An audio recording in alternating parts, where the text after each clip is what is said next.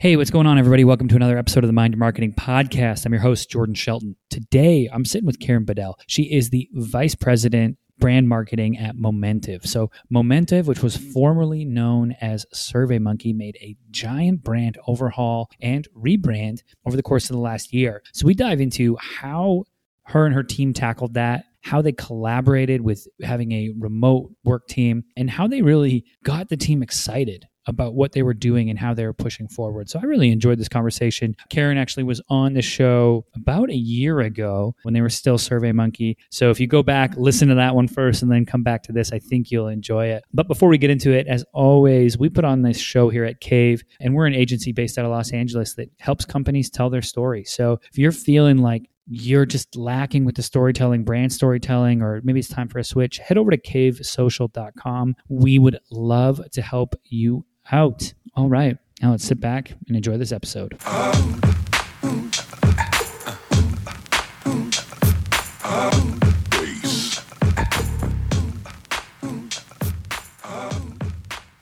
What's going on, everybody? Welcome to another episode of the Mind Your Marketing Podcast. I have a special guest today, back for her second appearance, but the same role with a new brand at the same company. I know it's a lot, but we have Karen Bedell back. So she was actually, I think, on the 7th episode of the show and now is back a year and some change later. Karen, how you doing? I'm doing great, Jordan. It's so great to be back for round 2, and so much has happened since the first time we chatted.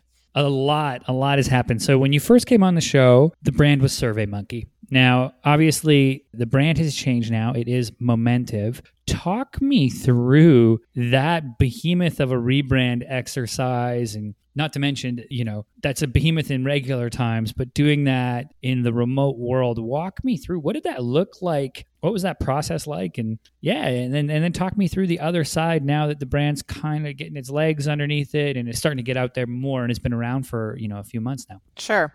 Well, let me first start by taking you back to when I started at SurveyMonkey in January 2020. One of the things I was most excited about in joining the company was the fact that we had this beloved brand with incredible awareness. And then I find out, oh, hey, so we're actually on this exciting mission and we are considering making a big, bold change to change the name of a company that's been around for over 21 years. Again, ton of awareness, really strong web presence and a domain authority at surveymonkey.com, but we want to explore something new. And that was kind of mind-blowing to know that that was in front of me as a brand leader. But I was so excited because I knew that this was not a decision to take lightly and that we wanted to make sure we were getting the right inputs along the way. So getting feedback from our core stakeholders and partners along the way was so critical and helped give me and the team confidence that we were moving in the right direction, because I'm sitting here talking to you, you know,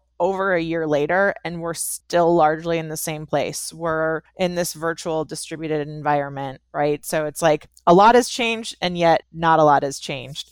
But I was just excited that we were going to embark on this rebrand, and I knew we needed to get a lot of feedback along the way, bring in the right partners to help us. We needed to talk to our executives, our stakeholders, our employees, our customers, our prospective customers, the board. So along the way, we really made sure that we used technology and our own solutions to get feedback to help us, one, get confidence that yes, this is the right move. We're going to change the name of the company. And then along the way, figure out what is the right name and what direction do we want to take creatively.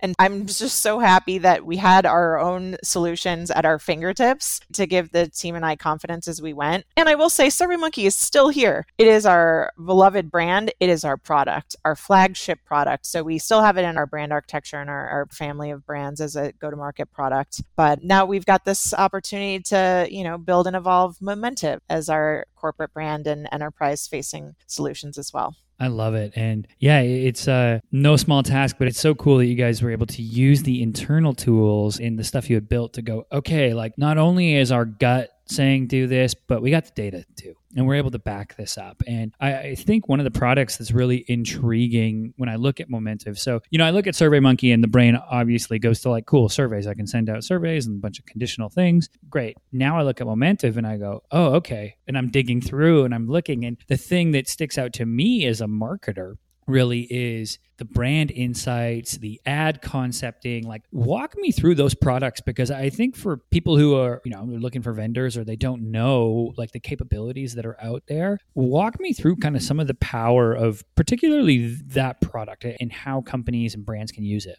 Sure. Just a little bit of context. All of the research that we did over around 14 or so months was really tapping into our solutions. We did 10 studies. This was 7 countries, qualitative and quantitative research for a total of over 22,000 respondents along the way. And our brand insight solutions were really key to this journey for us. We were tracking the health of our brand through our enterprise offering in waves. So we'd do our brand health tracker twice a year for the enterprise and then once a year at the Gen Pop level for SurveyMonkey. But we realized we needed to take advantage of our new solutions. So now we're tracking our brand health regularly, getting insights weekly. After a big change like this, we want to know, are we growing in awareness? How do those metrics trickle down the funnel in terms of familiarity or consideration? But it was our brand health tracker that was one of the key inputs that told us we had to make a change, because although we had this incredible awareness for SurveyMonkey, when it came time for prospects and customers understanding the breadth and depth of our solutions and knowing that we've got robust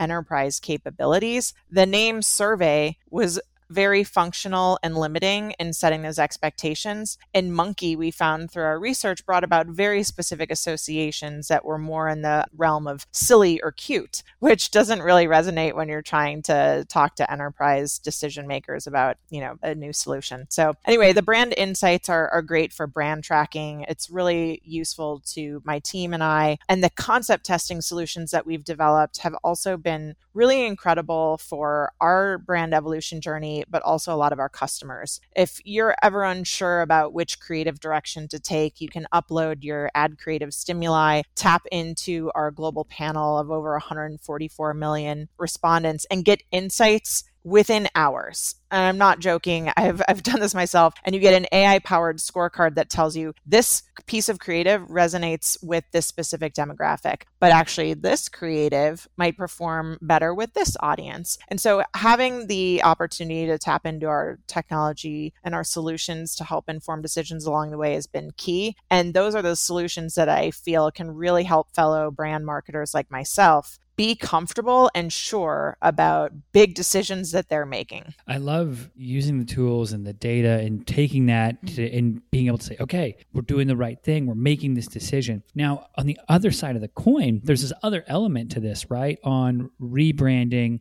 and bringing in your team. And now you're sitting there, what maybe was done in a boardroom before with pizza boxes and, you know, really that collaborative experience. How hard was it, or maybe not hard, but what were some of the challenges that you faced with, you know, getting the creatives together to talk through like how we're going to communicate this, and not only saying, hey, look, the tech works, the data's there, but getting people to buy in and believe like, oh, hey, we're going the right direction, and kind of swing, using empathy, I guess, really to say like, look, this is how we're going to succeed and this is what we're trying to do. Walk me through that process, because I can only imagine as team size grows and more people come in and out of the fold, that it would be challenging to get people all on board and really rowing in the same direction. Yeah, absolutely. I mean, the early stages of this rebrand journey were really at a small and senior group where we had a lot of conversations with our executives. We brought the opportunity to our board and our recommendation with all of the research that we had at our fingertips. But yeah, then we made the decision to move forward. And it was then the game shifted to how do you bring people in from different functions and departments across the company and let them know we are about to make this big change, some to employees who've been at the company for 10 or more years, others who have walked in the door, so to speak, 10 days prior. And the challenge becomes selling them on the reason why we're doing this so that they believe, getting buy-in that this is the best path forward, and then creating excitement that they are part of this big change initiative and, you know, the next chapter of our company and co-creating that. And it's incredibly hard to do in a remote distributed environment where we're all dealing with our own things behind the Zoom scene, right? We've all got our own personal challenges as we're navigating this new world. And then we show up on our video calls and you need to get people excited. You need to figure out as a leader how to read the virtual room, which can be challenging.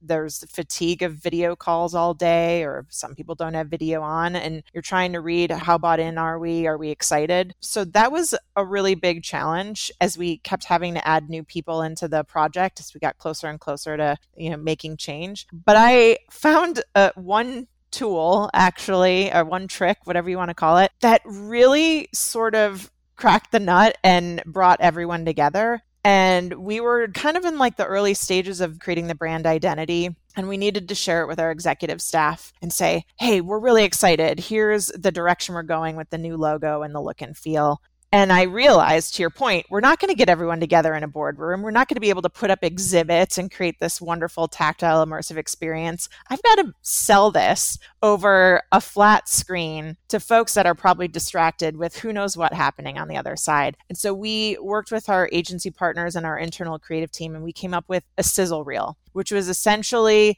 a short video that gave folks a look and feel of the new brand elements, visual identity, and revealed the name and logo at the end. So we kind of built it up with this inspiring story. And at the end, it said, "We are Momentive." And there was this really wonderful, emotional kind of music track that got people excited. And I've probably seen that sizzle reel video 1,000 or more times. It still gets me excited, but that was what helped us get buy-in each and every step of the way. We shared it with our executives. We shared it with every new employee that we brought into the confidential project to let them know what we were embarking on. And it helped people believe a little bit more because they got to see it. They got to hear some elements of the brand. There was that visual component in motion. So I really think that the power of video, even though we're on video all day, there's still something to be said for that form of storytelling to connect with the emotional piece as well as the cerebral piece of realizing what a big change that we're embarking on.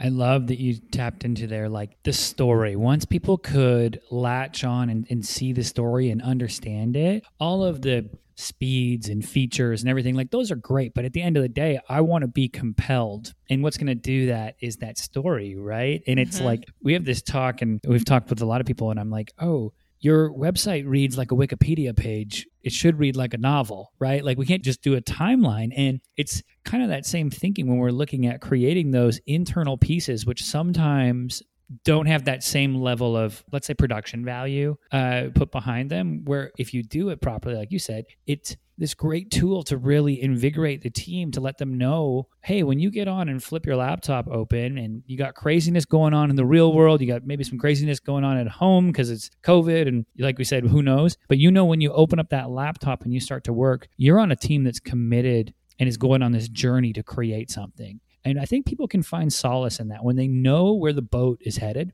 and they're like, okay, that's why I'm coming in and that's why I'm working on this feature. That's why I'm working on this message, because we're really here to change the game. That can get people so excited. I love that. Creating a piece to just you have to sell and market to the internal team and get them believing before you go out to the rest of the world and getting everybody on board. So very, very cool. Yeah. So now you're up and running and you're still decentralized, this remote work life. What's next for the brand? Is there anything exciting that's not super confidential that you could let us in on? Yes. Well, I couldn't even reveal any of this the first time we talked, even though the early days of this project were happening behind the scenes. But our website, Momentive.ai, is just, V1 of the story that we want to tell. We really put a lot of thought and intention into the brand that we were building, into the story we wanted to tell about who we are as a company.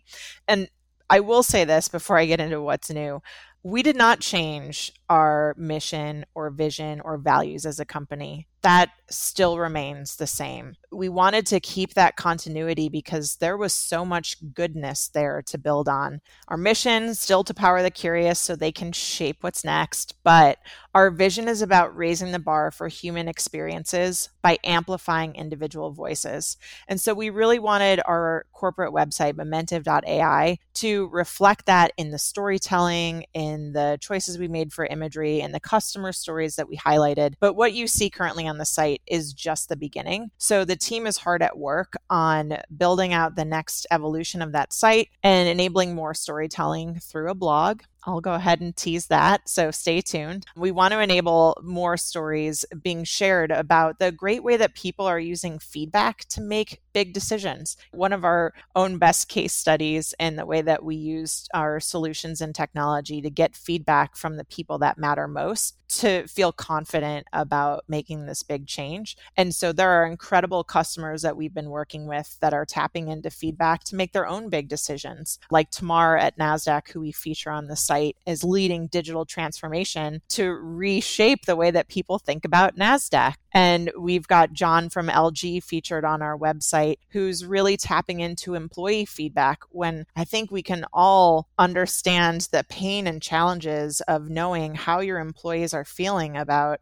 what's going on at work or in the world and what's the right choice for them as we figure out how to return to office or change the ways in which we work. So anyway, the expansion of our website and richer storytelling is what we have in store, and continuing to partner with our product teams to showcase all of the new solutions that people may not have known that we offered. We've got employee experience solutions, product experience, customer experience, and as we were talking about earlier, our brand and market insights. So we'll want to continue to highlight all of the innovation and product development that we've done. So I hope that Momentive.ai just continues to grow in the rich stories and solutions we're able to surface up to our prospects and just deepen engagement with our community of business leaders or reshapers, as we like to think about them, because they're out there, reshaping their industries or products. And so we want to continue to build that out through our web and social experience and community channels. Amazing. I love it. And I love having those values and mission, statements that are really lived, and you can see them when they come through in the product and the story. So everyone listening, go check out Momentive.ai. I will also link to that in the show notes page. So wherever you're listening, you can just go click the show notes link, head on over. I'll also link to Karen's LinkedIn so you can follow along and see what she's doing there. Thank you so much for coming on today. Round 2 in the books. Yeah, I appreciate it. And I look forward to seeing what's next with Momentive. Thanks so much, Jordan. Great to see you again. All right, everybody. That's it for this episode. As always, I'm your host, Jordan Shelton, and I'll catch you next time.